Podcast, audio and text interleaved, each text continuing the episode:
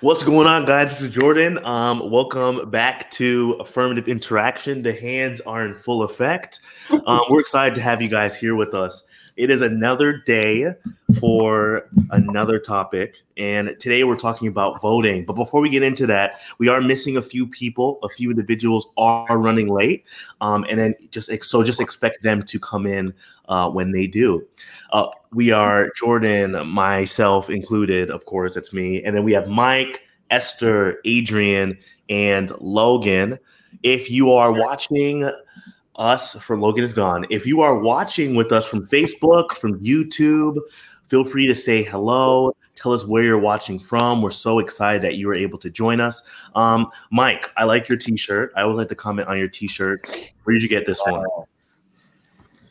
Yeah, so I think I just um it wasn't like a specific like vendor. So shout out to whoever made this. I just wanted to I get a good one that had um it was a more updated version with you know to say their names, which sadly we probably need an updated one every week.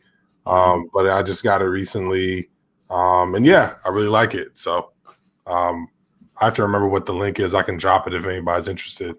Yeah.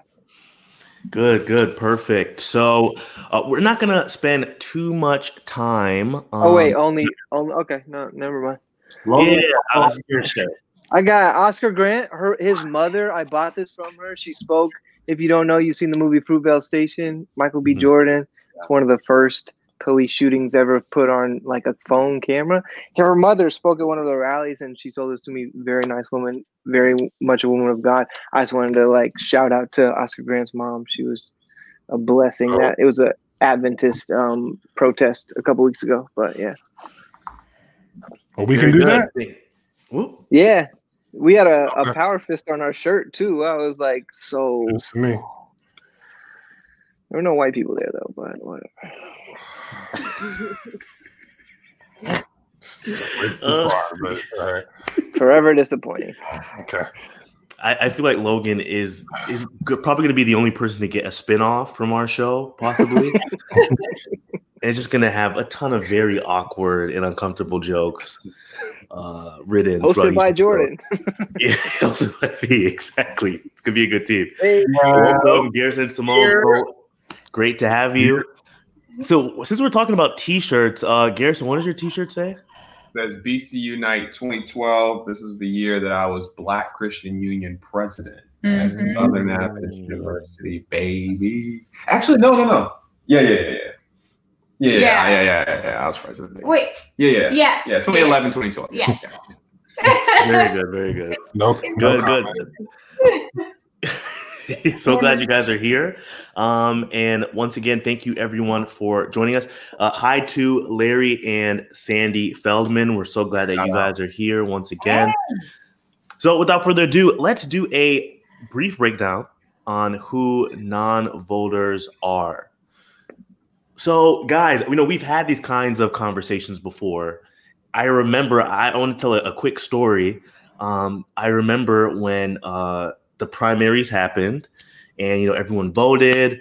Frankly, I was uh, pretty disappointed that Stacey Abrams didn't win, even though I wasn't from that state. I was disappointed. I was disappointed that she didn't win because I was very excited to see her, you know, take on that very important leadership role in, in government. Um, but I remember I was like, you know what? I was working at Andrews at the time, and we have a lot of kids that students that work in the back with us that help us call, that help us reply to emails. So I just said, you know, let me just go back there and ask if any of them voted. And um, I remember each time I asked them if they are voting, all of them said no. And as each no, you know, piled on top of the other, I got increasingly upset and I fired all of them. So I think it's just important for us to identify and really understand who non-voters are. So, guys, who, what does a non-voter mean to you? What does that look like? Oh, I think it's probably someone. Okay, I'll be honest with you. I used to. I, I didn't vote. There's, Mercy. There was a time where I did not vote, and it was because I was told a few different The things. BCU president. the My lord. actual president. Uh, the actual president. the, so okay, so I I didn't vote because one, I was told as an Adventist that when you vote for someone, you are responsible for everything that they do in office. That's what I was taught. There's some Ellen White quote somewhere. Um, and and then the second thing that I was taught was that your vote didn't really matter.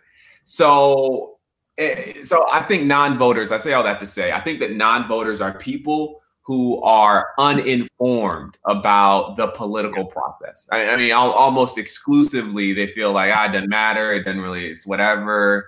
Um, yeah, that's that's who that's that's who the, the non-voters are to me.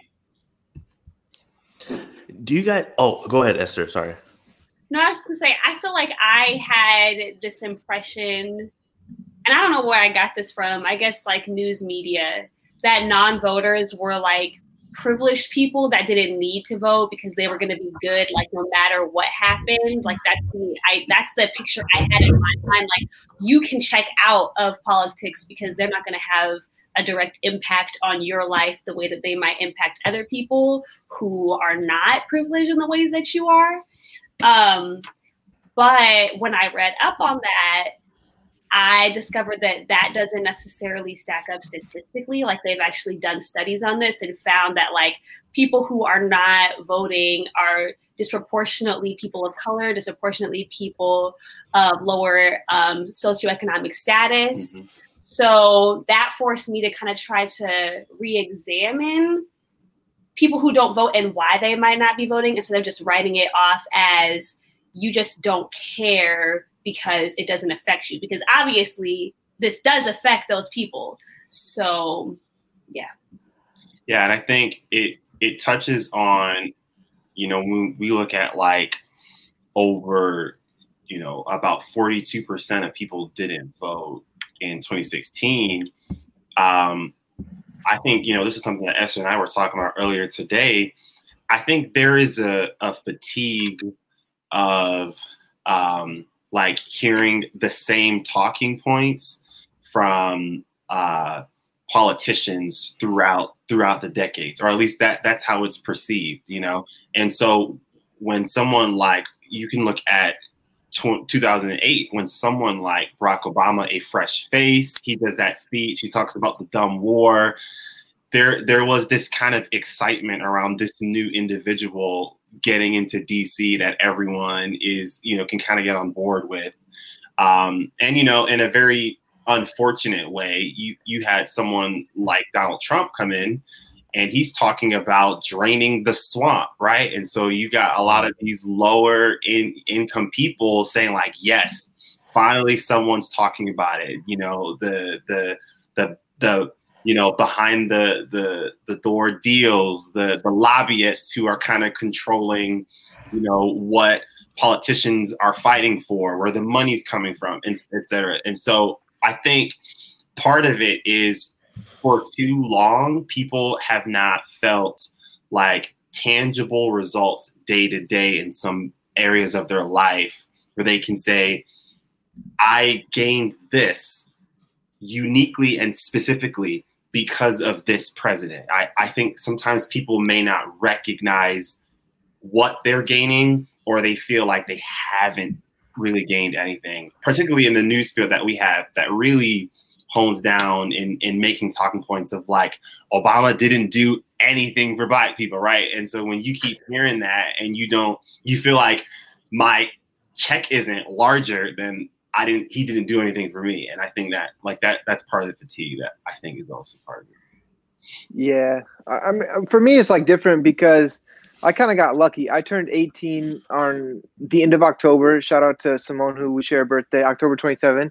And and I turned 18 October 27, 2004, which was literally a week before I got to to um uh, vote for John Kerry in the first presidential election I was ever voting for. So uh, for me, like it hit at a time when I was in high school. You know, this was a conversation we were having. So the the conversation of not voting for me has never really been there because I literally turned 18 and was like in the middle of a presidential election, we a week out, and so non-voting was never a thought. My parents were voters, like they hyped it a lot. But I also voted today in one of the Missouri primaries, and uh, you know, one thing that I think a lot of people think of non-voters is what's so interesting is that there were 15 things to vote for in the second Missouri primary. The the first Missouri primary happened back in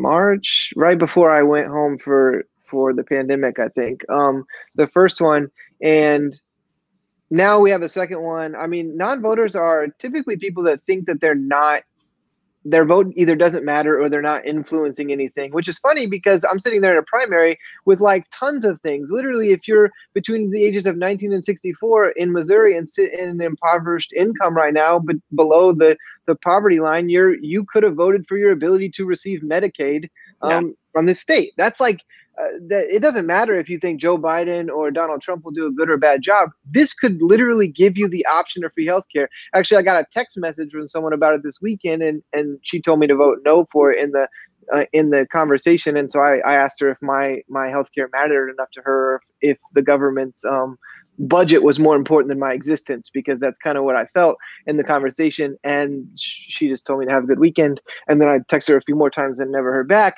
But, you know, I think the, the reality is, is that non voters are people that don't believe that their vote matters to anything. And, you know, I think that's very fair because in November for the presidential election, five votes will decide if we have a new president or not. It's going to be Ohio, Michigan, Pennsylvania, Florida, maybe North Carolina, you know, throw in Wisconsin. Those states, if they swing one way or the other, they will decide who wins in 2020. They decided who won in 2016. Yeah. It's going to be the same conversation. So I do understand the resident the the and resonate with the idea that my vote may not matter in some cases, but in very local level politics, your vote does matter. Your vote could impact who judges that will put your friends and family, you know, in a in a bad situation, deciding the kind of sentencings they get, the kind of, you know, conversations that judges can have with the communities. We look at judge records and say, wow, how did this person get into this position? It's like, well, they were voted on. Police chiefs sometimes are voted on. Mm-hmm. You know, these these types of positions can really control how a community is impacted, not only by you as an individual, but you know, racial injustices that we keep fighting and protesting. It's like, well, how do these people get here? And it's like, well, we didn't vote them out or vote them. We voted them in, you know, at one point. And so the whole idea of non-voters to me are a lot of people that think their vote doesn't matter when I think their vote really, really does. But Yeah, I think I mean you just never know when your vote's going to matter. So just vote, right? Like I think that that's like kind of really important to just put out there that at any your your vote i think your vote always matters that's my personal conviction but even if at some point you feel like oh my, uh, my vote kind of gets washed out like if we look at recent elections particularly the past one that we had in 2016 we see that people electing to opt out of this one because no candidate was good enough for them resulted in some of those very people getting a candidate um, or receiving a president that that they totally w- I mean they wish that that never happened. And so I, I think non-voters in my mind are people who are not committed enough to like commit to voting like no matter what like i'm going to make mm. Effort i'm going to make this stretch i mean we saw in the elections in georgia that even though incredible efforts were made to suppress votes that people were still standing in the rain. Now, am I suggesting that people like get sick and like do all the things and get the Rona and all this stuff? No, I think that we have to find ways to do things safely, but there's a certain level of commitment, especially, you know, I would say in any election, but especially if you're living in like swing states and stuff like that. Like you have to commit to just saying, I am going to do this. I'm going to exercise my right because there are so many people who wish they had that right. I mean, we look at convicted felons who are disenfranchised and turn around and don't have that ability to to use their voice in a democracy almost ever again depending on what jurisdiction they live in. And they they might be reformed. They might be be you know thinking clearly now right? And and yet they don't have the ability to use their voice. And so it's important that that we mm-hmm. you know that we we commit to that that we decide this is something i'm going to go after and i'm not going to stop until i'm at the ballot box Thank you guys so much. And we have a really good question from Bree. She says, Are people who are victims of voter suppression considered non voters? And uh, I think Adrian or either Esther had a point on differentiating and kind of understanding, you know, what that means. Maybe you can say a little bit about that and then also directly answer this question. Yeah. So I think when we're saying non-voters, we are talking about people who are choosing voluntarily not to vote.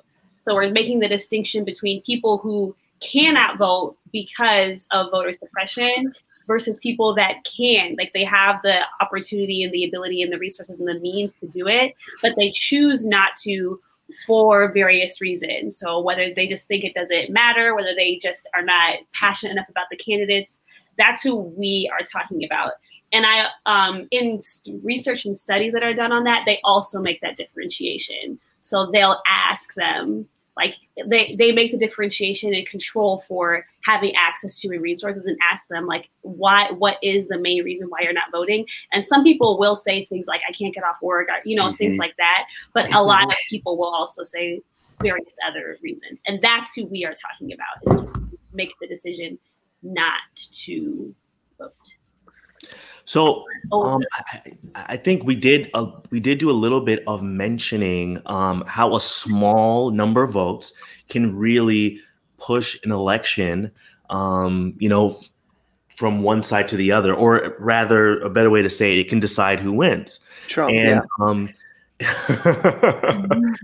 and uh, there there are a lot of examples of that. Does anyone want to speak to some examples that they've seen of you know, voting or, or a small number of votes being critical to deciding an election?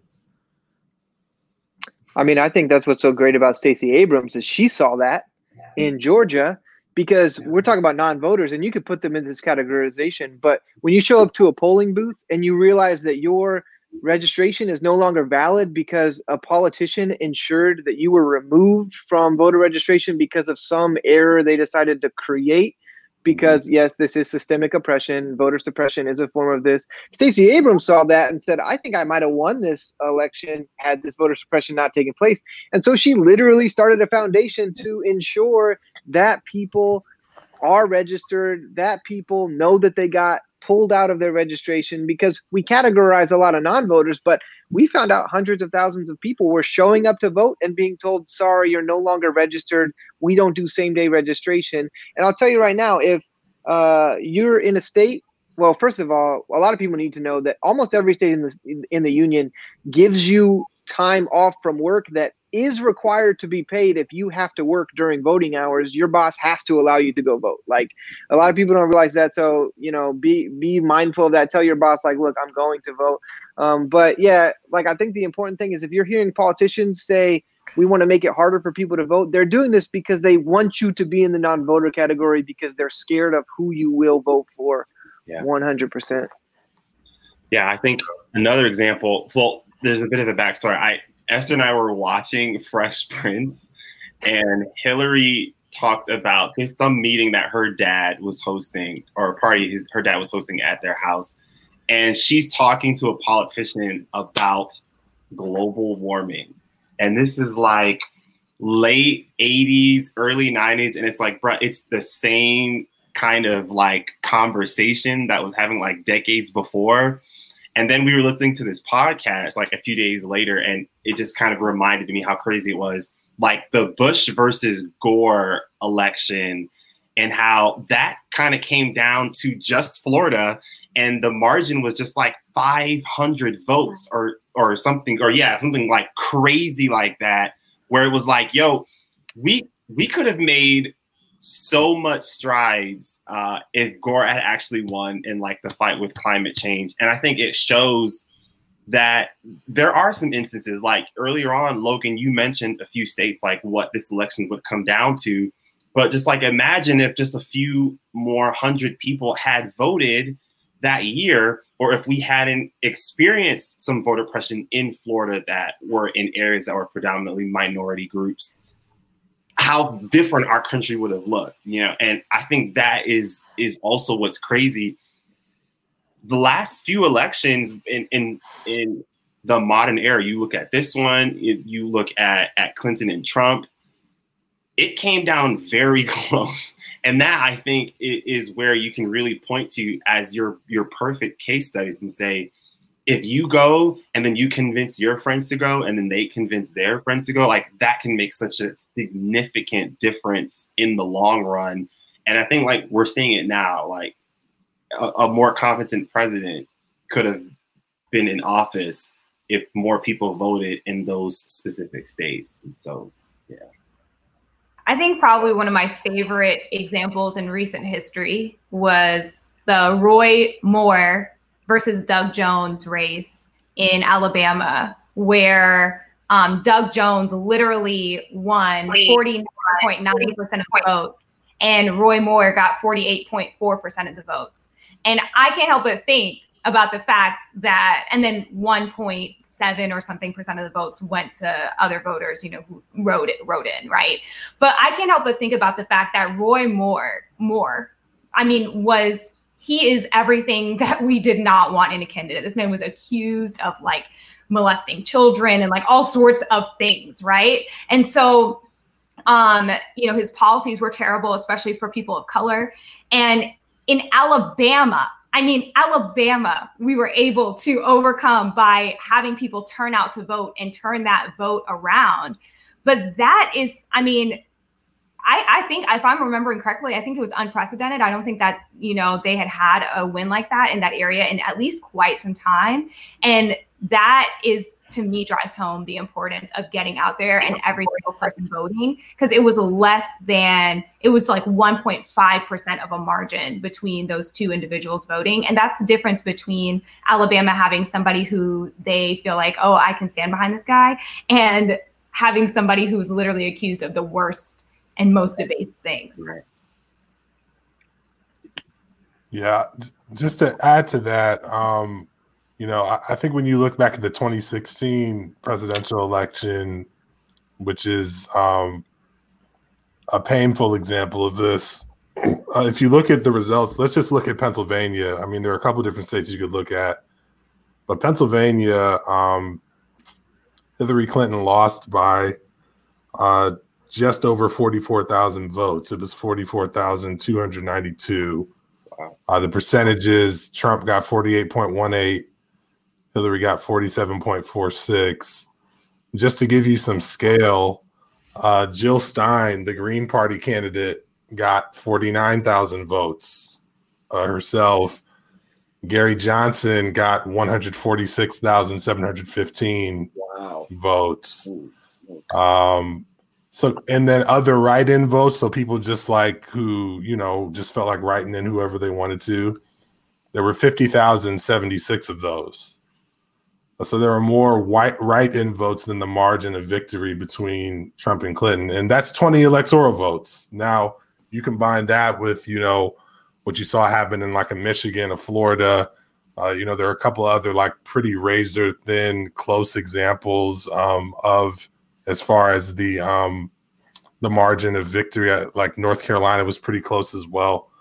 Um, you you start thinking like, all right, well, me as a person you know, I may, may feel like my vote doesn't matter. Um, but, you know, I mean, for like, you know, I don't know how many people can fit into Lincoln Financial Field, but it's probably not much less than 44,000 people in Philadelphia. Just uh, uh, the amount of people at a, in a stadium for one sporting event yeah. could have swung 20 electoral votes. Yeah. That's huge. Um, and you know, when you start getting into some of the different tactics that were at play, um, which came out later with the Mueller report and things of that nature, there's the old saying of um, if it's if it's close if it's I, I, forget the exact way the saying goes but essentially that you know if the if it's if it's close then it's close enough to steal kind of a thing and that was definitely the situation that played out when, as you've seen studies since then, have shown how some of the targeted ads and, and the different uh, things that were happening with the help of Russia, of mm-hmm. course. Oh, yeah. Um, when, when you start getting to that small of a margin and it's affecting that number of persons, as the studies have shown, um, in a place like Pennsylvania, in an Ohio, um, you can swing an election, and that's what happened. And so um, I think that it's critical that folks understand, um, particularly, you know, because some people think that oh, if we if we did away with the electoral college, then every vote would count. That would be better, and I do agree with that. But I don't think that we should think that because we have the electoral college that every single singular vote doesn't matter, uh, because again, 44,000 more persons voting a certain way could swing 20 of those electoral votes. So in some ways, your your individual vote means even more right now under a current system as it would if it was just one person, one vote counts towards, you know, and it was just by the popular vote, which I'm a proponent of, you might actually have a little bit of more of an argument that, well, once because some of the Democratic strongholds are so much more populated, that those could carry someone to a presidential election. Whereas right now, because of the electoral system, you do have candidates having to work for every single vote, and those votes become much more, um, you know, critical when you get to these razor sharp um, margins. Because you know, with the final electoral count that we had, it can look like, oh, you know, Trump had this big win, and he always talks about that. But when you get under the numbers, it was it was very thin margins in a lot of these key states, and so that's why again each vote is so important. Yeah, no, I, um, sorry, I I just wanted to respond real quick to Mike Miller, who is asking if we if the question that we're responding to today is about blame, and I I don't think any of. I don't. I don't think that that's necessarily the question that we're trying to get at. I don't think this is a question of blame necessarily. Um, I think I I personally am of the opinion that I mean, if you have a nation, a, a democratic nation, where like on a like a regular national election, you have like half of the people voting and half of the people not voting. I think it's pretty clear the blame is in the system itself, right? Like if that many people are either unable to vote or yeah. or are unengaged in the process itself because they don't see how it impacts them, then the problem isn't individual people, and I think we can agree to that. But I think we want to have this conversation now just to sort of kind of break down some of the reasons why people choose not to vote. Not to say, like, hey, if you don't and this happens, it's your fault, but just to try to, this is just such a crucial election. And it's just important that as many people are engaged in the process this time around as possible even though we know the system itself is very broken we don't have mm-hmm. time to fix it right now so we just need to engage in it in the ways that we can um, just to try to save the future of our nation quite literally.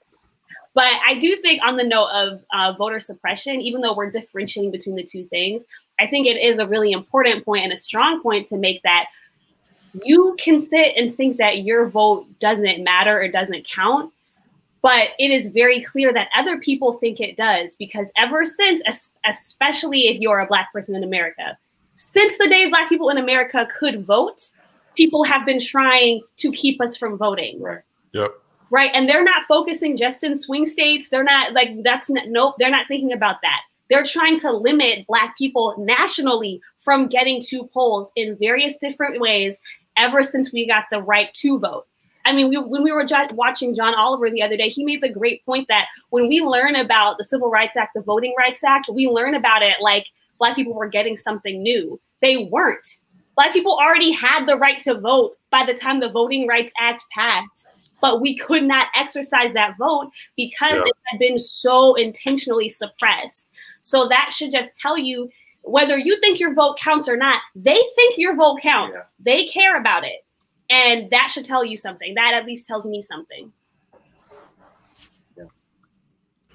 And that's why it's so important for us at the very least to, if you have the ability to vote and you can get there, do it because there are plenty of ways. Even now, we're fighting in courts to try to come up with better systems and interpretations of laws that that decrease voter suppression and legislation that stops voter suppression the same way that they came up with the voting rights act of 1965 is the same way that they're going to have to come up with new legislation to prevent those barriers from reoccurring in especially in the South.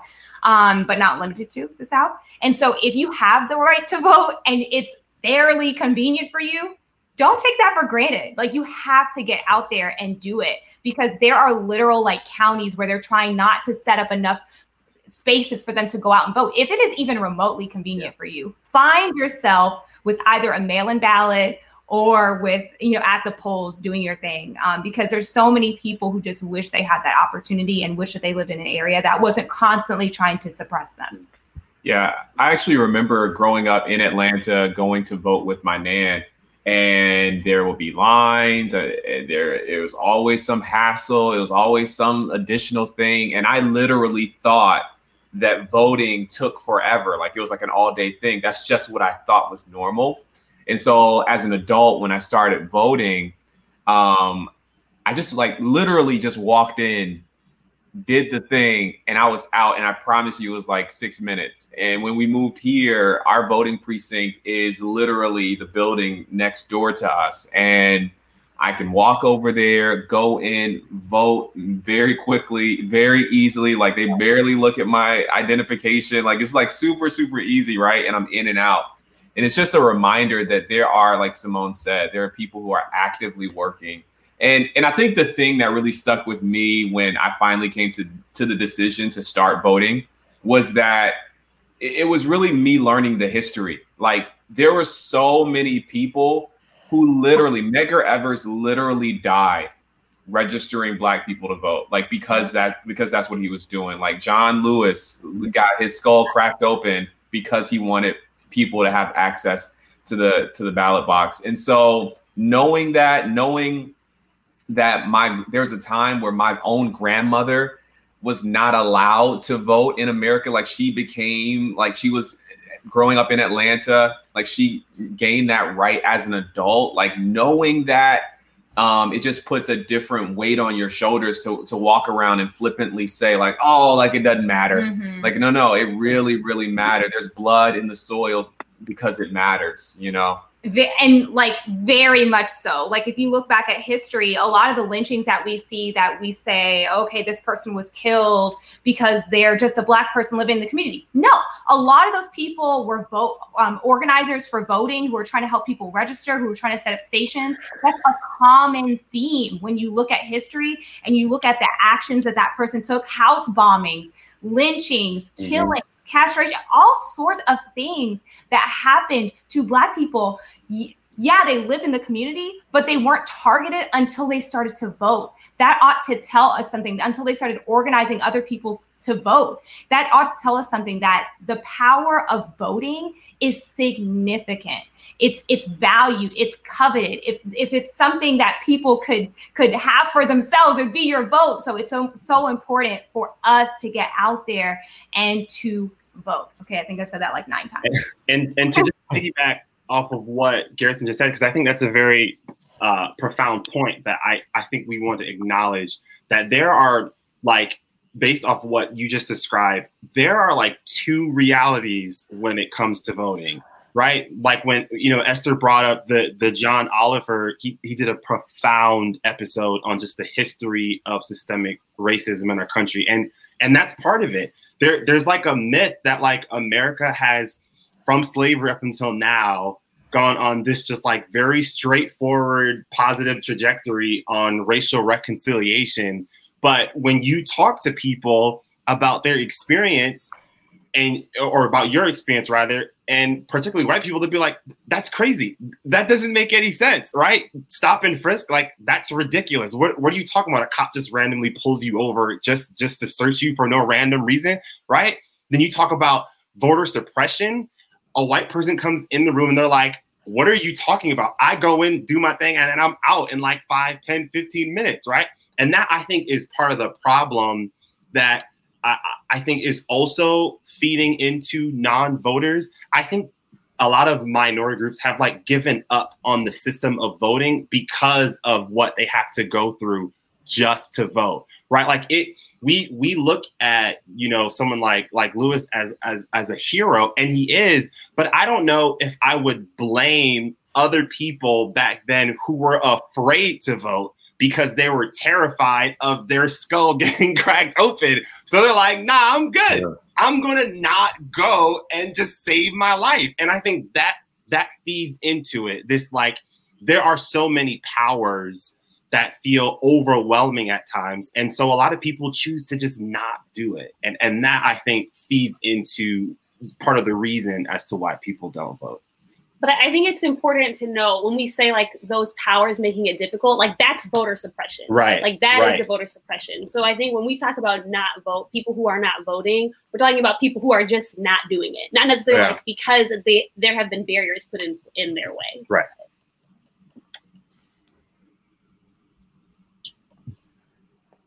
So I just wanted to jump in real quick um, as as our host recalibrates. Um, I wanted to um, respond. no, I did. I did Larry know that you wanted to make a comment. So I was waiting for you to go. I appreciate. I appreciate you making room for me, bro. I appreciate that.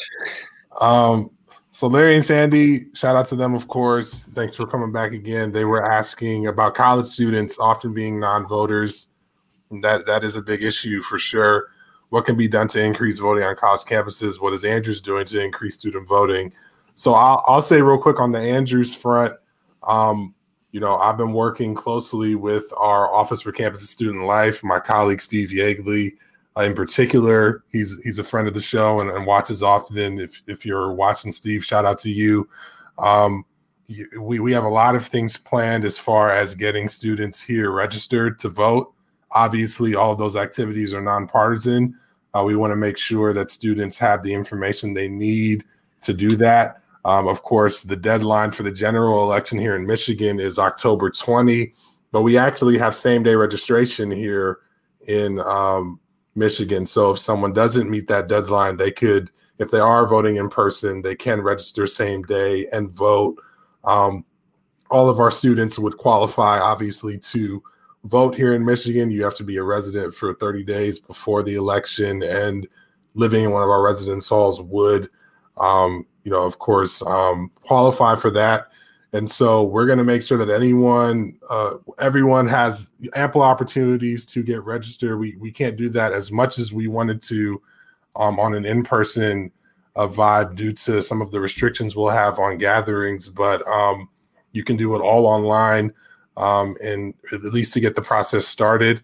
Um, and, and we'll have folks here that are available to do it. Um, I'll just point in, I remember the 08 election, which was the first presidential election I could vote in. And one of the really dope things about um, that moment in, in time, I think, was how actively engaged my friends and I were um, on getting folks here in the community registered to vote uh, for President Obama, who would end up being elected. And in that election, as I'm sure I've mentioned on here before, it was the first time that Berrien County went blue since FDR during that election, and then again in 2012. And a large part of that was because of young people on our campus and other campuses. We did some partners, partnerships with LMC as well, uh, getting folks, in particular, folks in, in Benton Harbor registered and knocking on doors there, canvassing, um, having a, a office there in in the harbor to get folks access to the polls, and then on election day, giving people rides, those kinds of things. Um, you know, and again, that's going to be a little more difficult with COVID, and so I think the big push right now is going to be for those who can do it, getting them signed up for mail-in voting, absentee ballots, whatever the case may be, so that they can vote safely particularly folks in higher risk populations. Um, but we're going to provide multiple opportunities for our students to uh, get engaged. I'll stop the Andrews University commercial now. Facts. and if y'all want young people to vote, back progressives in the primaries instead of backing these older generation, traditional, middle leaning politicians. If you look at voter turnout for young people, Barack Obama and Bill Clinton they got young voters because they were younger people and they were progressive people. These older generations are struggling to connect because I'm not going to say anything else. well, uh, thank you for the restraint. I guess I don't know what else to say to that, but uh, we are gonna Uh, so we've been talking about uh, voting and you know what it means to vote and why voting is important. Um, but another question I think a person may have is, you know, does who I vote for actually matter? The whole system is corrupt. Uh, corrupt, excuse me. I, I almost put corrupt and Trump into one word. Could be a new thing. Crump. The whole system is corrupt. Biden or Trump, you know, why would I vote for either of the guys? Um, it- nothing is really going to change. And I I see a lot of this language, you know, be apparent, especially during election season, where we start to, where a lot of people just start to say, you know, all politicians are bad anyways. So what's the point? Danny, uh, could you kind of bring us into this question a little bit and and help us kind of lay the table for why it does matter for us to vote? Why there is a difference between who we're voting for? Yeah, um, for sure. I've honestly, this is probably the reason I've heard most in my circles that it doesn't matter uh, with this election in particular, Biden or Trump, they're both terrible, um, basically the same. Or even with the last election with Hillary and Trump, they're both trash people. So why would I want them to be president anyway? So it's much better to not uh, do that. And so one of the things that I've been doing is just looking up reasons why uh, we feel as if we have the same, um, that these two politicians have the same views and the same platforms.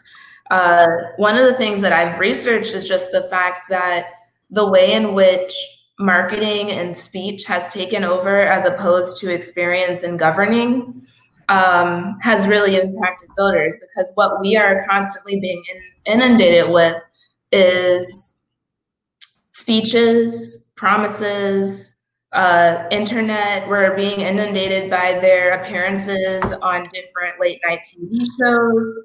Um, we're being we're seeing them as personalities, but we're not seeing them as people who will actually push what's progressive. Uh, in addition to that, I also noticed I read this really great Brookings Institute article about uh, why uh, the presidency has shifted and changed over the years, not just with Trump failing, but also with more recent presidents. And it's because of the fact that we are we're looking at this from a very small lens. Voters are not taking or given the opportunity to really filter through through the information on their own. So one of the things I did today during my lunch break is I went to look at the platforms of both Joe Biden and Donald Trump on their websites. And uh, we can look at articles from other sources, but I think the best way to know who to vote for is to actually look at their platform, look at who they're partnering with, see what their messaging is. And it's very clear just uh, just looking at that how um, their platforms are completely different. Uh, Donald Trump doesn't have a platform, but Biden does. And what I think is pretty awesome about this is that if you looked at Biden's website in the primaries, there's a lot of stuff here that wasn't there before. But then now it has increased. He has uh, taken steps to learn and to grow and to accommodate more progressive voters. And so he's been able to revamp some of those policies including things that matter such as environmental justice including things that are clear clear plans for leadership uh, with covid. And i think in particular i really loved initially he had a plan for black america but if you scroll down a little bit you see the lift every voice biden's plan for black america and it's so much more extensive than his initial plan uh, a few even a few months ago and so I think that's something significant that we don't even think about at times is the fact that our politicians are allowed to grow and develop, but it's also about the ways in which they present their ideas and present their thoughts. Uh, so yeah, that's just something I started thinking about. I love being able to search through their platforms this way, and even searching through Donald Trump's uh, page and seeing that he has no platform he has promises he's kept. Um, yeah, quotes, promises he's kept.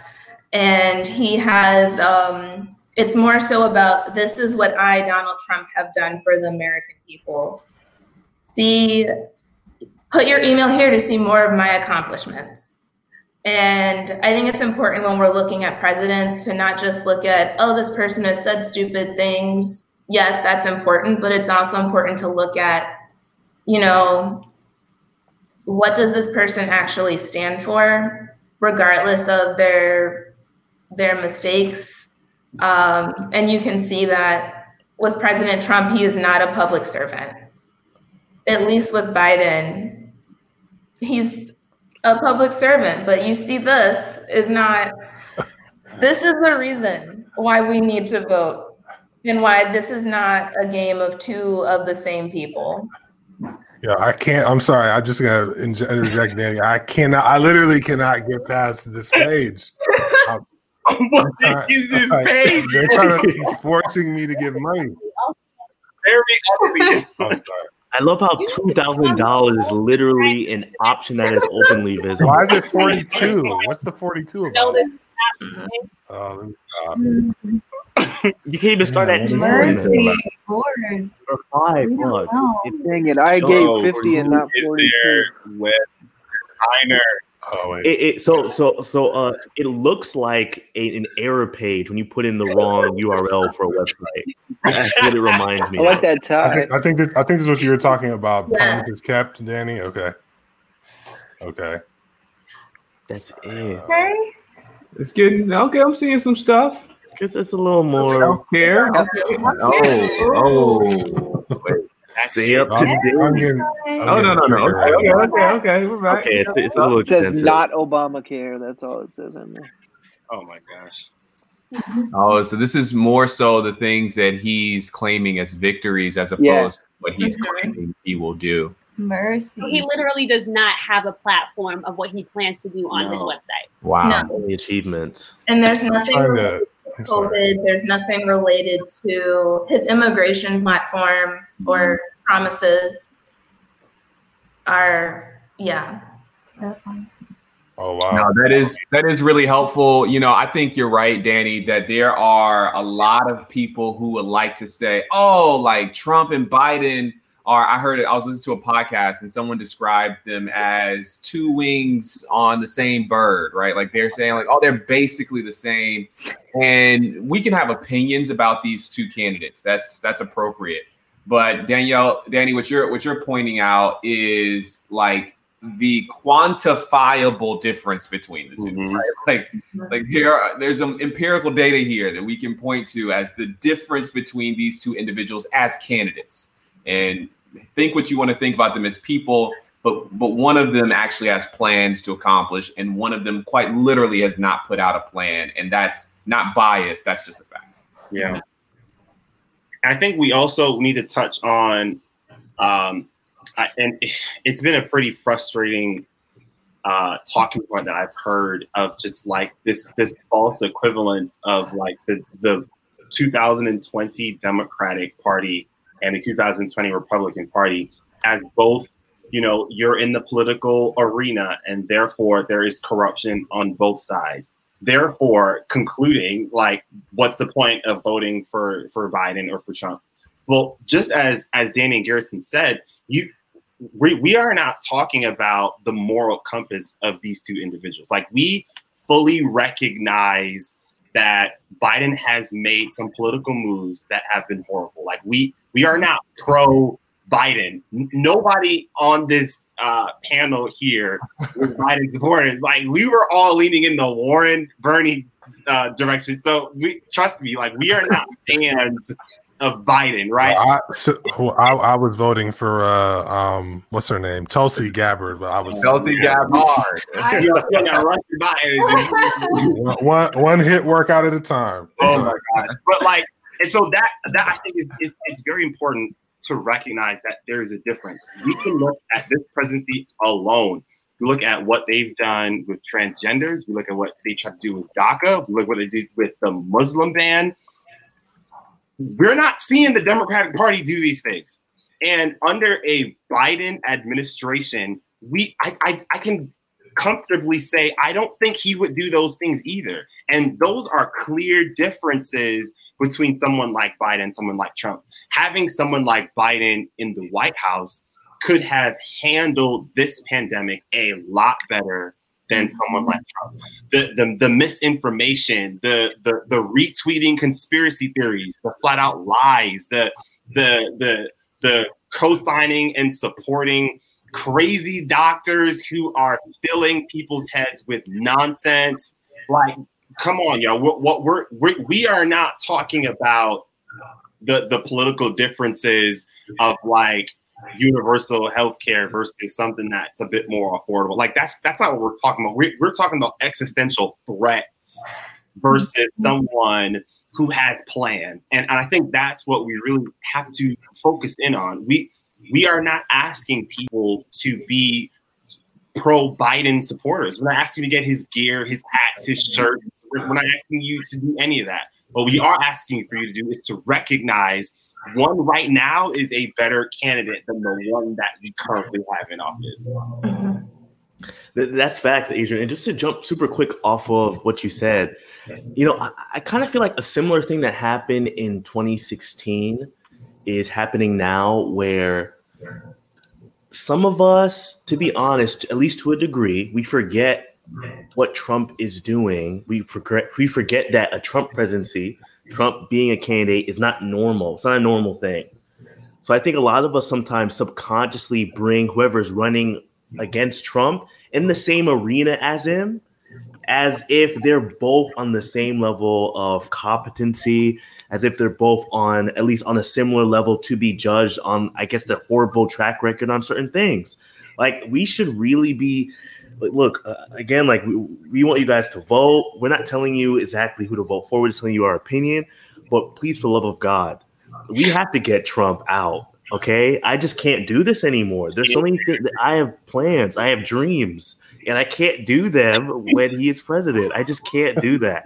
So i think it's important for us to remember that a trump presidency is not normal okay? Yeah. Let's definitely hold biden to a standard. Let's definitely judge him. Let's definitely critique him so he can grow and so we can keep ourselves accountable and keep him accountable.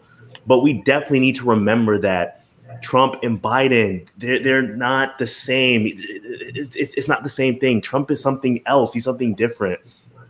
We have to keep that in mind. Even after, even though we've been dealing with him for four years, he's definitely something different, a, a different kind of animal, a monster, a beast. I said my piece. right. I mean, when you look at, I think one of the most important differentiations is that one is accountable to the political process and one does not feel accountable whatsoever. Mm. So when we're looking at how change is affected, how change is made, I mean, you're talking about people voicing their concerns, having opinions, and actually being heard and somewhat like respected and considered for their opinions versus Trump, who honestly, I mean, I don't even know if his closest advisors agree with what he's doing at this oh point. You know what I mean? Like, like they are just so he's so out there with his ideas. He's so um, independent of any sort of accountability. Even I think to some degree, I think that there are people who are in his base who don't even agree with what he's saying. And so we have a situation where you know, Joe Biden has been in positions before. He's been the vice president, he's been a senator, he's been in Congress. Okay, but like he, as a president, would have a whole new level of accountability to a group of individuals who he'd select. He's no longer, he has a cabinet of people who advise him. And those are things that that he has shown that he takes value in, that he he values. And so I think it's important when we're looking, you know, at the equivocate like equivocating the two, I think it's important for us to think about that. Also, no Trump supporters are talking about how Biden and Trump are the same. None. Mm. None of them are saying, "Oh, yeah, I mean, they're basically the same." I think I'll just vote for Biden. None. Yeah, that's they're voting for Donald Trump right? And so we sit over here, we debate because we want to see something totally different happening that's not really within our realm right now. But the reality is, is that nobody from the Trump and no nobody from the Trump end of things are is coming over to our end and saying, well, yeah, they're basically the same. I also think like you don't even need to give Biden the benefit of the doubt in order to to support him. Like I, you don't need. I, I could understand how you would look at everything that we're saying and be like, okay, but his track record doesn't back it up. I don't believe that he really cares now.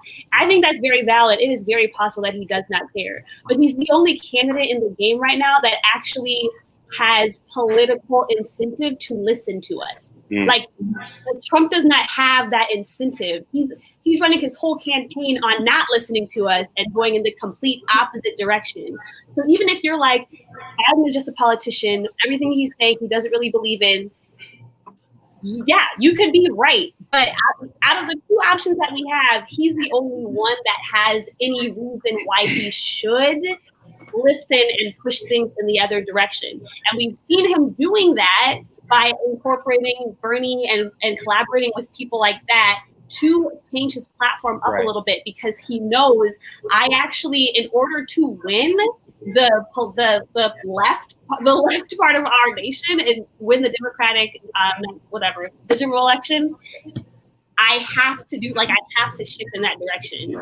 Mm-hmm. So, yeah, even I because I don't even know if I'm sold and I think like yes, he he truly believes this now. He's had a change of heart. I don't know if I'm there. I just I think he at least knows I have to at least make some sort of effort mm-hmm. in that direction, and I think that that that's all we got. So I have to go for that. Yeah, and I just want to add, you know, I, I think particularly as Black persons in America we uh, stand upon the shoulders of a legacy of having to deal with very imperfect, very nuanced politicians who sat in positions of power in order to move the ball a little bit more forward to get closer to equity, you know, liberty, inclusion, and equality for our people.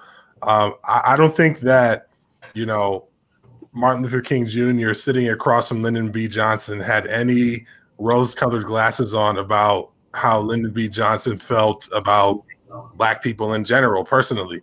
That didn't stop him from engaging with him in order to get the, the Civil Rights Act passed. Um, you know, so I, I, I, I don't understand why we think, you know, we, we, we can operate on this absolutist mentality um, as it pertains to politics, particularly as Black persons, because if that's the case, um, nobody will ever be electable, um, at least for the foreseeable future. If we're talking about someone who fully speaks to every facet of interest that we have, you know, as whether you're talking about you know black persons whether you're talking about progressive minded voters whether you're talking about conservative voters because you have a slew of conservatives who justified voting for President Trump because of the fact that they felt that the means justified the ends. Now that hasn't worked out for them at all. But thinking about it, hindsight being 2020, back in 2016, they did this whole they're both two sides of the same coin thing because they saw the ability to, you know, um, nominate two, three justices to the Supreme Court and all this different stuff that they kept pointing to to say, well, that's the greater good. So I'm just going to do it. Uh, whereas, you know, more progressive minded voters, you know, because their particular candidate didn't win, now all of a sudden they want to burn the whole system down. And it's just like, I, I understand. I understand that you know folks can get frustrated, but um, I'm not saying that we shouldn't hold people accountable. Uh, I think, as others have said, we'd be in a much better position to hold Biden accountable than we will um, a second term President Trump if this is what we've seen in the first term where someone has to think with some modicum of thought about being reelected you know i can't even imagine what would happen in a second four years of this where he knows he's going to ride off into his proverbial sunset. Um i mean the unhinged behavior we're seeing now uh, I, I, think you could you know maybe double or triple that in, in another four years of this. And so i understand that Joe Biden's not perfect. Um, but I don't know that perfection can ever be the standard here, particularly for us as black persons. There's just way too much at stake, we're continuing to live through a pandemic, which is disproportionately killing people who look like us. Like let's let's just start. I mean, that's all we have to say, you know. And so, um, and, and most of that being affected by the, you know, action or inaction of the person sitting in that office. And and so, um, you know, lives are at stake here, futures are at stake. Uh, we can get to, you know, if we want to do a creative president conversation, we can do that in December. But as for as for right now, we need to really think about the legacy that we stand upon, particularly as Black persons, and what it has taken to get us to this point. Because if MLK was waiting for the perfect person to talk to, he would have died without seeing the Civil Rights Act, and you know the other civil rights acts that came in the wake of his death would not have happened and we wouldn't even be having this conversation about voting in public. We'd all be getting rounded up because we're not supposed to vote. So I'm not not gonna say case closed, but I'm just saying we we got to do what we got to do here. And uh, I mean, everybody's entitled to their own opinion, but I think we just have to be a little bit more reasonable here, um, and, and do what we have to do to move our democracy forward. Yeah, I agree, and I think that in some ways because the other part of this is the well i'm resisting the corruption so i'm just not going to participate in the system but that's not the way this is set up. Like when you're not when you are abstaining from voting you are not contributing your voice you're not contributing uh, your opinion so then there's no space for anyone to come to the table to change the system and so the way things work in our country is through policy. It is through working uh, in these ways that I don't think are okay. I think anyone on the pod can tell you if you saw our group chats, I am probably the most socialist person on the group chat. Like I am ready to make us a socialist country. Um, but and apparently I would be elected president. So um, so like it's not even me. I am not a moderate at all. If there's anything, I am probably even more left than Bernie Sanders. So I think that there is space for us to learn how to work in these systems because policy advocacy is advocacy is what gets things through. It's the ability to use your voice and elect someone. So we elect Joe Biden, but we realize the fact that he listens and sees that the Democratic Party or independents are way more progressive than they have been traditionally. That there's been a shift with this generation. So then we'll begin to see other candidates that pop up. We'll begin to see and be able to use those grassroots movements that people talk about. I read an article of someone in their 20s who didn't vote who said grassroots movements are doing more great work they're doing great work, but they also need to be involved in policy. So maybe we could get some of those grassroots community organizers into local politics, into these spaces, so that we can actually change the way the system works. And honestly, a lot of people will say, well, the system is flawed. There's no way we can change it. But if that's where we are, if that's like how disillusioned we are, then we are going to be left with Donald Trump. We're going to move in from into a space where we are no longer we're not a pure democracy, but we're no longer the representative democracy that we're currently supposed to be. Our government will no longer function. We're already seeing what's happening when power is abused, when presidential power is given when pre- the president is given too much power, there is very little checks and balances at this. And so we need to save the ability to actually have rights in this country, the ability to think for ourselves, the ability to exercise our voices. And we keep that by partic- participating in civic life. When, when civic life dies, that's when democracy dies. But we're a generation of people that don't believe in civic life. Mm-hmm there's no spaces for this conversation because we're like, well, we don't care, so I'm not even going to talk about it.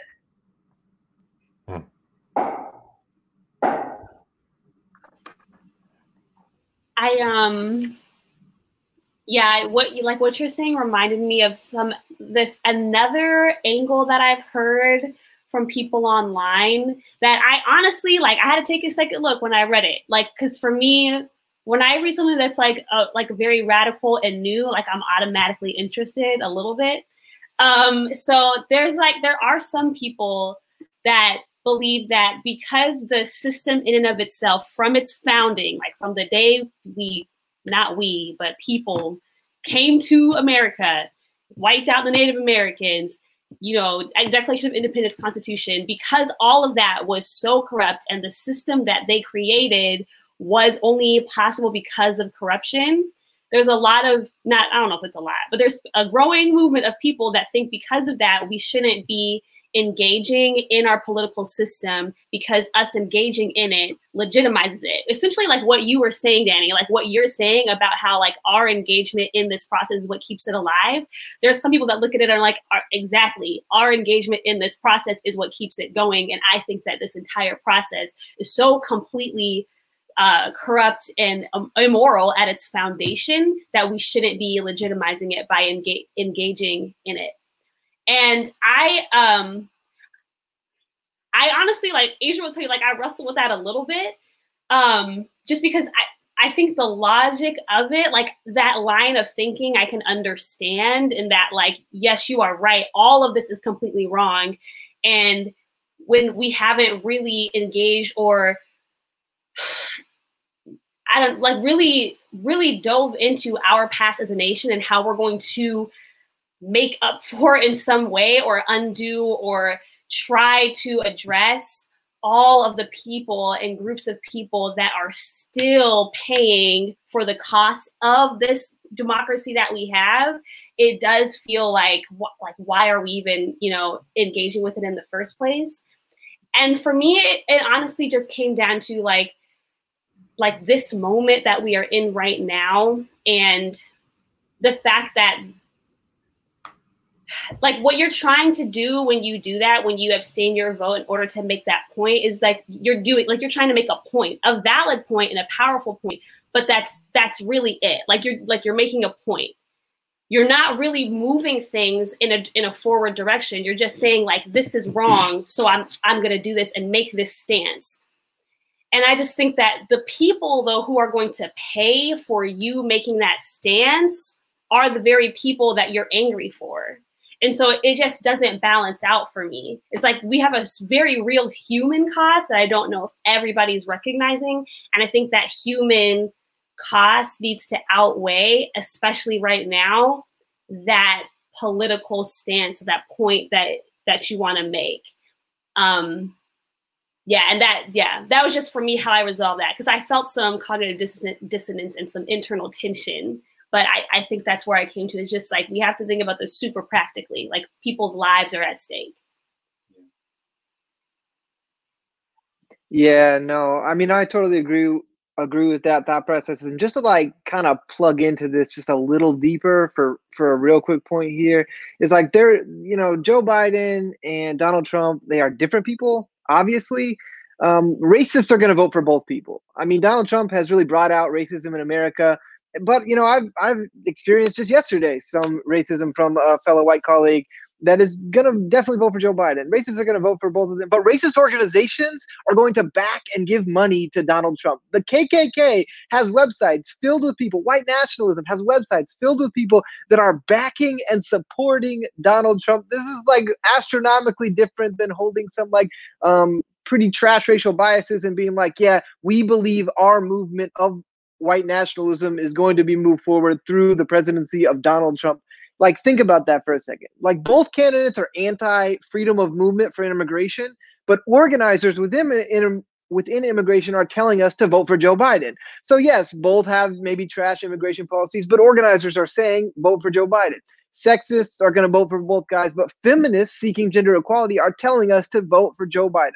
And from now until Tuesday, November, or until Monday, November 4 or 2, we should be seeking the most progressive ideas imaginable. You know, we should be seeking healthcare for everyone, basic income for everyone, free college for everyone, abolishing ICE, defunding police, LGBTQ and trans rights specifically.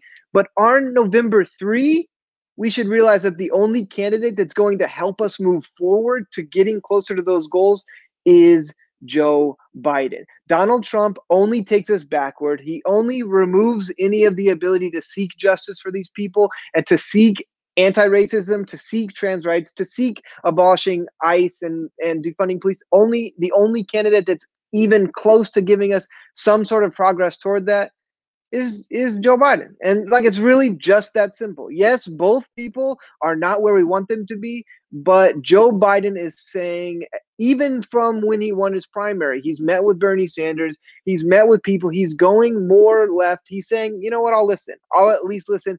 And Donald Trump is just calling everyone communist at this point. So you tell me who you would rather have a conversation with someone that says, I'll listen to you, or someone says, Your opinion doesn't matter because I think you're a communist. I mean, it's very, it's a very simple, very simple decision.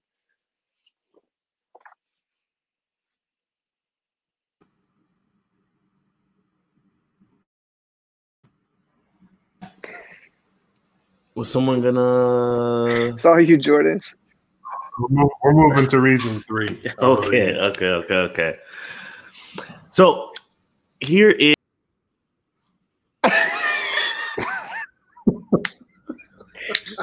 Oh, that's hilarious.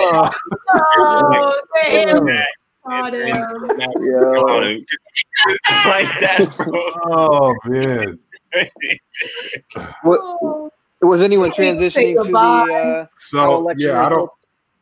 Yeah, I think Nick? um no, it wasn't. I don't think it was. I think uh Jordan had asked. Oh, he's back. Jordan, do you want to do you want to get back into the show, Jordan? Do you want to get back in? Are you sure? Okay. Sorry, I uh, am trying to get used to this Mac. When I swipe two fingers or three fingers, see, I don't even know. It pushed me to a different uh, Dimension. Just don't go different full screen. dimension, different page, whatever. Okay, so we have been talking about different reasons um, why voting matters and really tackling the different questions that may come up in our everyday conversations. And you know, my apologies if before what I said offended some of you, and that you know I might have even turned this into some sort of counseling session on my own anxieties. But reason number three actually kind of speaks to why there are a lot of people, including myself, and there are a lot of uh, people that are suffering right now that really do need the election to go a certain way. Um, and th- there's this question of that a lot of people ask does this election or will this election actually affect my day-to-day life and you can probably guess what my answer to this question is but i want to hear from you guys um, what are some ways that the election will affect day-to-day lives? And just to center this conversation a little bit more um, what are the impacts or what are the impacts going to be to people that are considered that are under the DACA program that are under ACA how will those things affect um, how will the Trump presidency affect these individuals in that group? Well, I mean, I feel like, and I, I think that that's part of the the issue that like you just brought up, Jordan.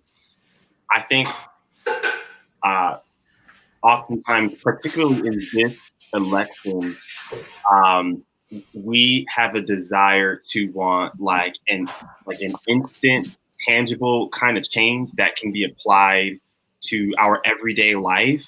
Um, but part of the concern is oftentimes we aren't always able to recognize how beneficial a policy was until it's like retrospective like some time has passed and we can assess it we can study it we can research do case studies on communities and different demographics and see how this helped how this didn't help and so on and so forth. Which you know people like to look at at uh, you know biden and that crime bill but it, it wasn't until a few years later that we fully recognized how uh, destructive it was and that it did not actually bring crime levels down you know? And so i think part of how we need to reframe the way we view voting is to really research what these policies are trying to do for us not just right now but years down the line right? We we look at where we were in 2007, and then Barack Obama comes in with the Affordable Care Act, and now there was, I, I think it was about 30 to 40 percent of Black Americans now were covered with medical insurance, right? Like prior to that, they were just like, all right, I hope I don't die. Like it's just like there, there, there was nothing else there. There's nothing there. The work he did on housing that you know we all know Trump just tried to remove that, but the, these are things that happen.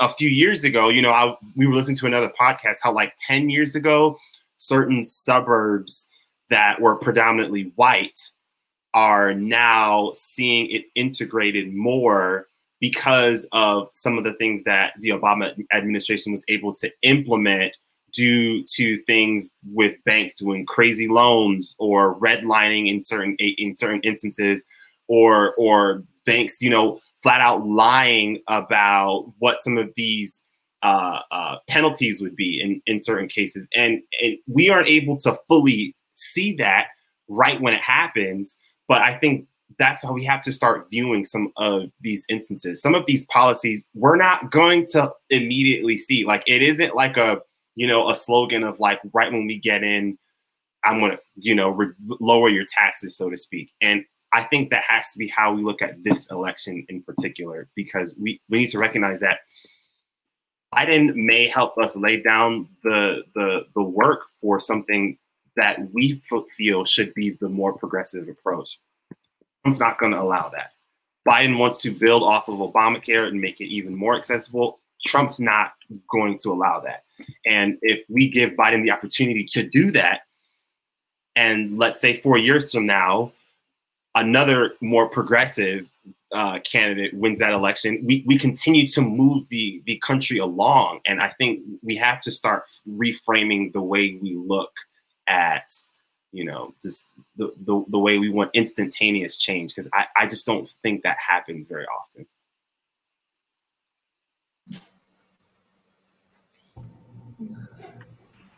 I think even when we're looking, um, you know, I see some of the comments and they're talking about um, prosecuting for fraudulent activity and predatory lending and th- things like that.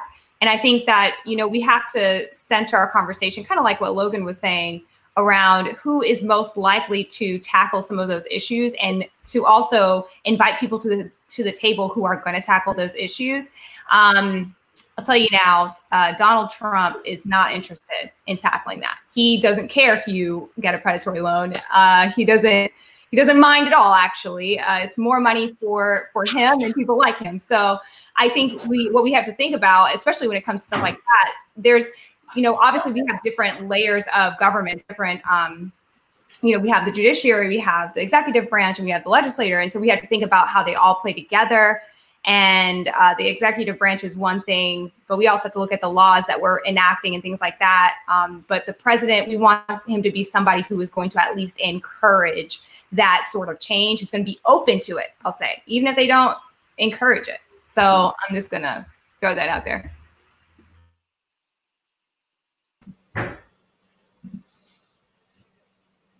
I also think it's just important to.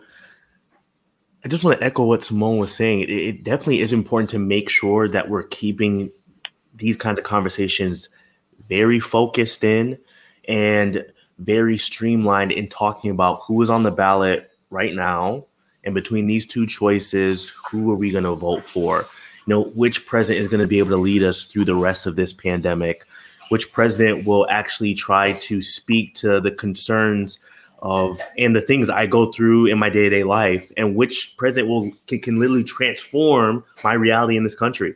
You know, we can bring up other presidents, we could bring up what other people did, um, but I, I think it's just important for us personally. I think it's important for us to focus on what these two choices are now. Again, we can begrudgingly judge for Joe Biden if we want, but just let's just make sure we're making the effort to push towards a change that we want to see for the next four years.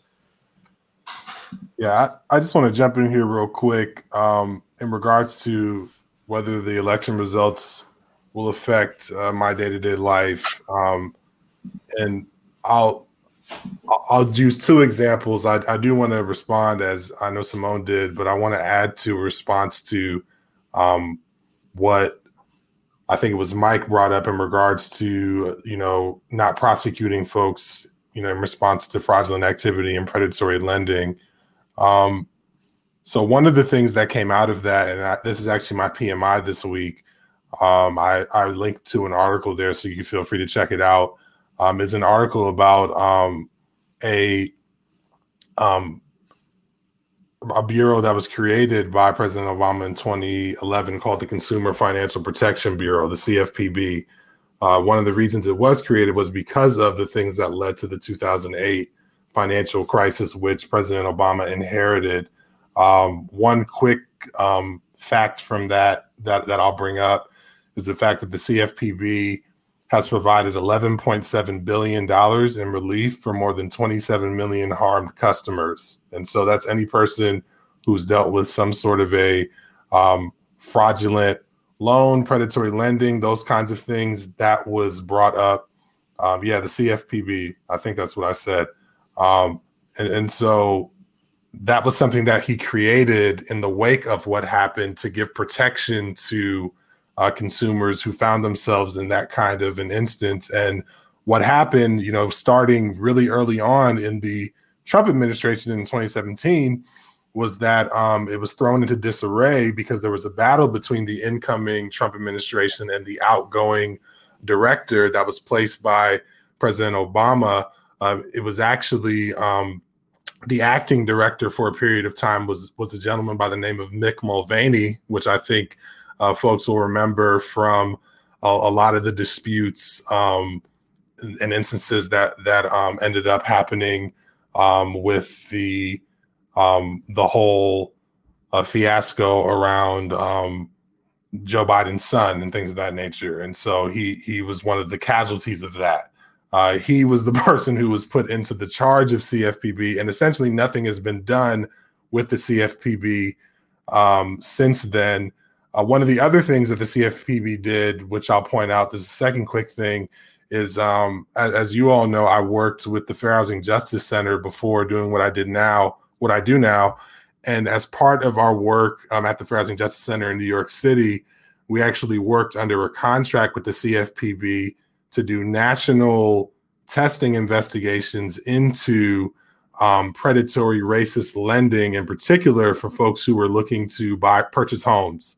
Um, and, and, and a good friend of mine was our national testing director, and she did some extensive um, investigations into that conduct all around the country, and we uncovered um, countless cases of um, discriminatory lending practices across the country by some of the biggest, you know, multinational banks that we have in our country, um, and, and had and and forced them to pay large civil penalties to persons who had been victims of or, or could have been prospective victims of that conduct. Of course with you know the incoming administration and, and shifts in, in, in housing at hud as well as the cfpb um, that that um, contract mostly froze up and a lot of that work was stalled and lots of persons uh, would then subsequently be affected because of the fact that you know, fair housing organizations like ours would no longer have a federal contract to do that investigatory work to uncover that discrimination to hold persons accountable. And so that's kind of getting into the weeds a little bit, but particularly for folks who are working in nonprofits who oftentimes rely upon partnering with organizations like the CFPB, like HUD, and who rely upon competent persons to be at the head of those agencies.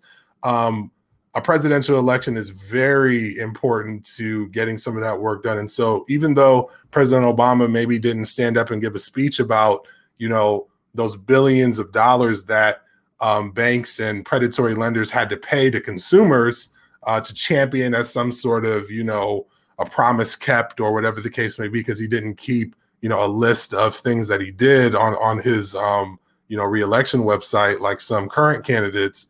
Um, there was a lot of work being done behind the scenes by groups like ours, by other groups, and a lot of those people are out of work now because of the fact that that money and that funding has dried up.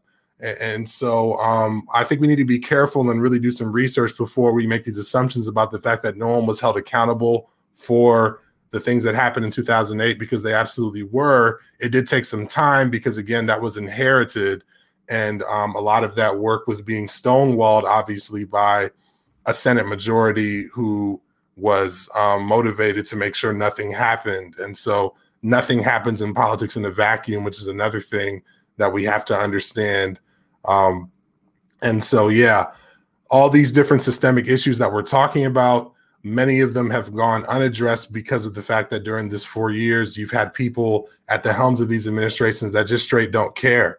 And so, the results in this election are, are really important and will affect lots of people's day-to-day lives particularly if you you know for those of us who aren't homeowners and i don't think any of us on here are homeowners as of yet um maybe you are logan i don't know.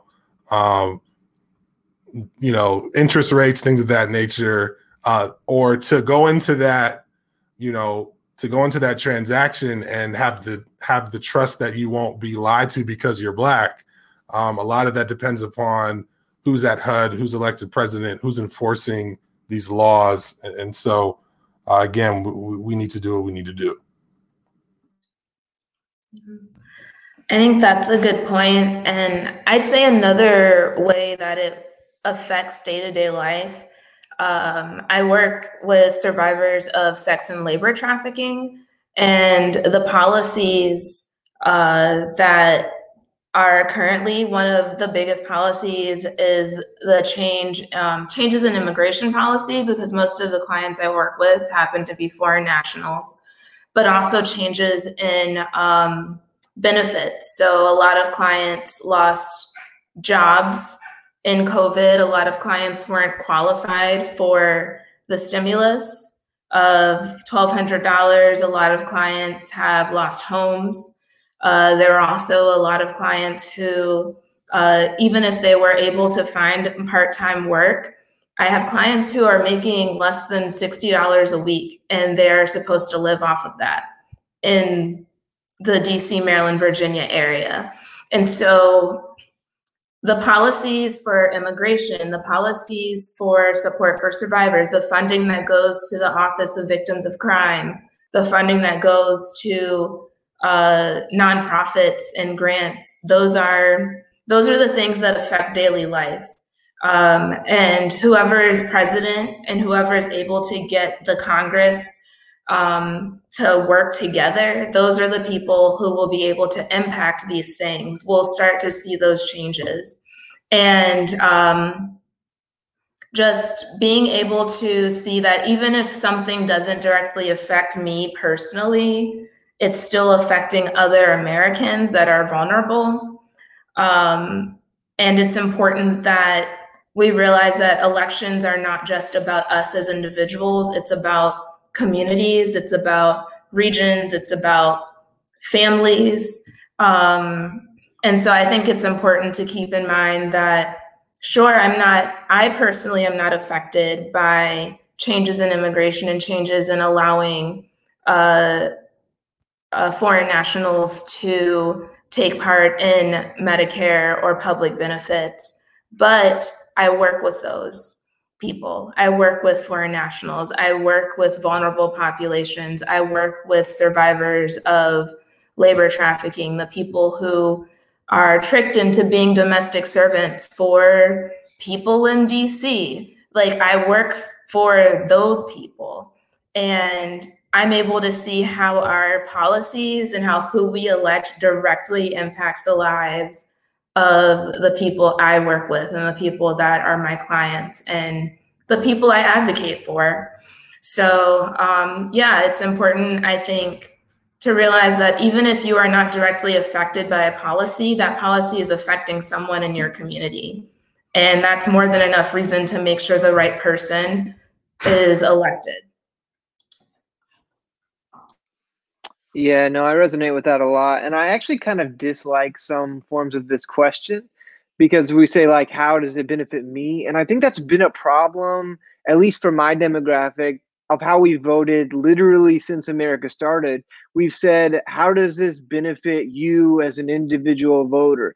And that has traditionally always been to benefit the straight white landowning men um, you know in america white men specifically. And and uh, at some point we have to say how does a presidential nominee a governor, a senator, a House of Representatives, a state and local official not only benefit maybe me, but benefit my community, making people in my community safer, marginalized individuals having less oppression, you know, see, seeking more ways to, you know, fight for freedom, healthcare, you know, uh, education, that's the thing about voting is it's not about what will make me as an individual better. It will make what will make the united states of america better. And by better i mean safer glorifying diversity equity and inclusion bringing rights to people that don't have them demilitarizing communities of color and borders and saying your life matters because you're here I don't care what your papers look like. I don't care what your skin color looks like. You matter because you exist, because you live here, because you pay rent and you follow laws, actually at a higher rate that white men than white men follow laws.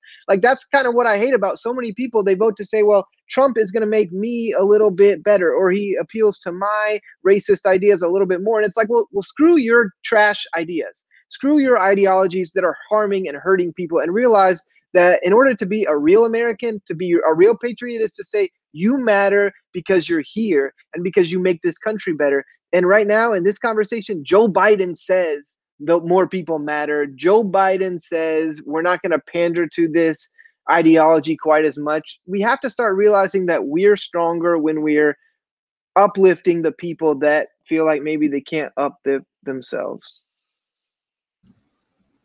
So we're gonna close soon, Logan. I know you wanted to plug in a book yep. club real quick, and then once you do that, so I did I'll White close. Fragility uh, book club, and I said that maybe a month or two ago. We finally finished it. We voted on doing How to Be an Anti-Racist. If you've read this book or want to read this book, message me. We can uh, you can join my book club and you can run through it. White Fragility, if you're looking to read it, eh, read this one first is better.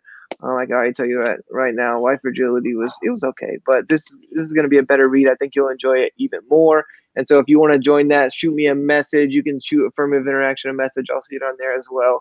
And I'll throw you in the group chat and you can join us. It's typically been at Wednesdays nights at 6 p.m. Pacific time, 9 p.m. Eastern. So yeah. So I just want to say something real quick before I close. And what uh, what what D- Danny said really reminded me of something that's just kind of been on my mind pretty frequently.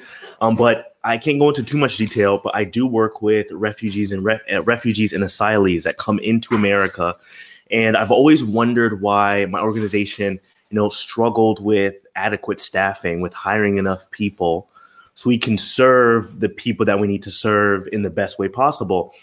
And then having conversations with my with my boss, I learned that um, the organization that gives us our funding that is from the government um, literally cannot ask for more funding because they're afraid that if they get Trump's attention, he will decrease the funding overall.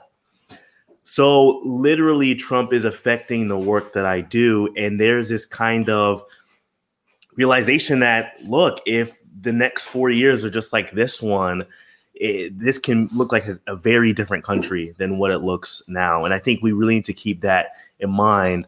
Um, sorry to end everything on a sobering note. Um, if you do want to feel more positive, uh, ending our podcast, um, I did leave the podcast on accident a few times, and I did forget to chime in when no one was talking. So that was pretty fun. Um, but don't forget to vote when our show is still on the air and when we are voting in November. The Apple Podcast link just went up. We are also on Spotify. Shout out to Adrian uh, for uh, doing that, for making sure we are giving you guys multiple ways to listen. Um, I am your host, Jordan Smart. Don't forget to respect me. Um, we are so glad to have uh, listened and learned on this podcast. Guys, we'll see you next week. Bye bye. Vote for Biden. Vote for Biden. Wear a mask. Vote for Biden. Yeah, y'all y'all were trolling me about wearing a mask like eight weeks ago. What's up now?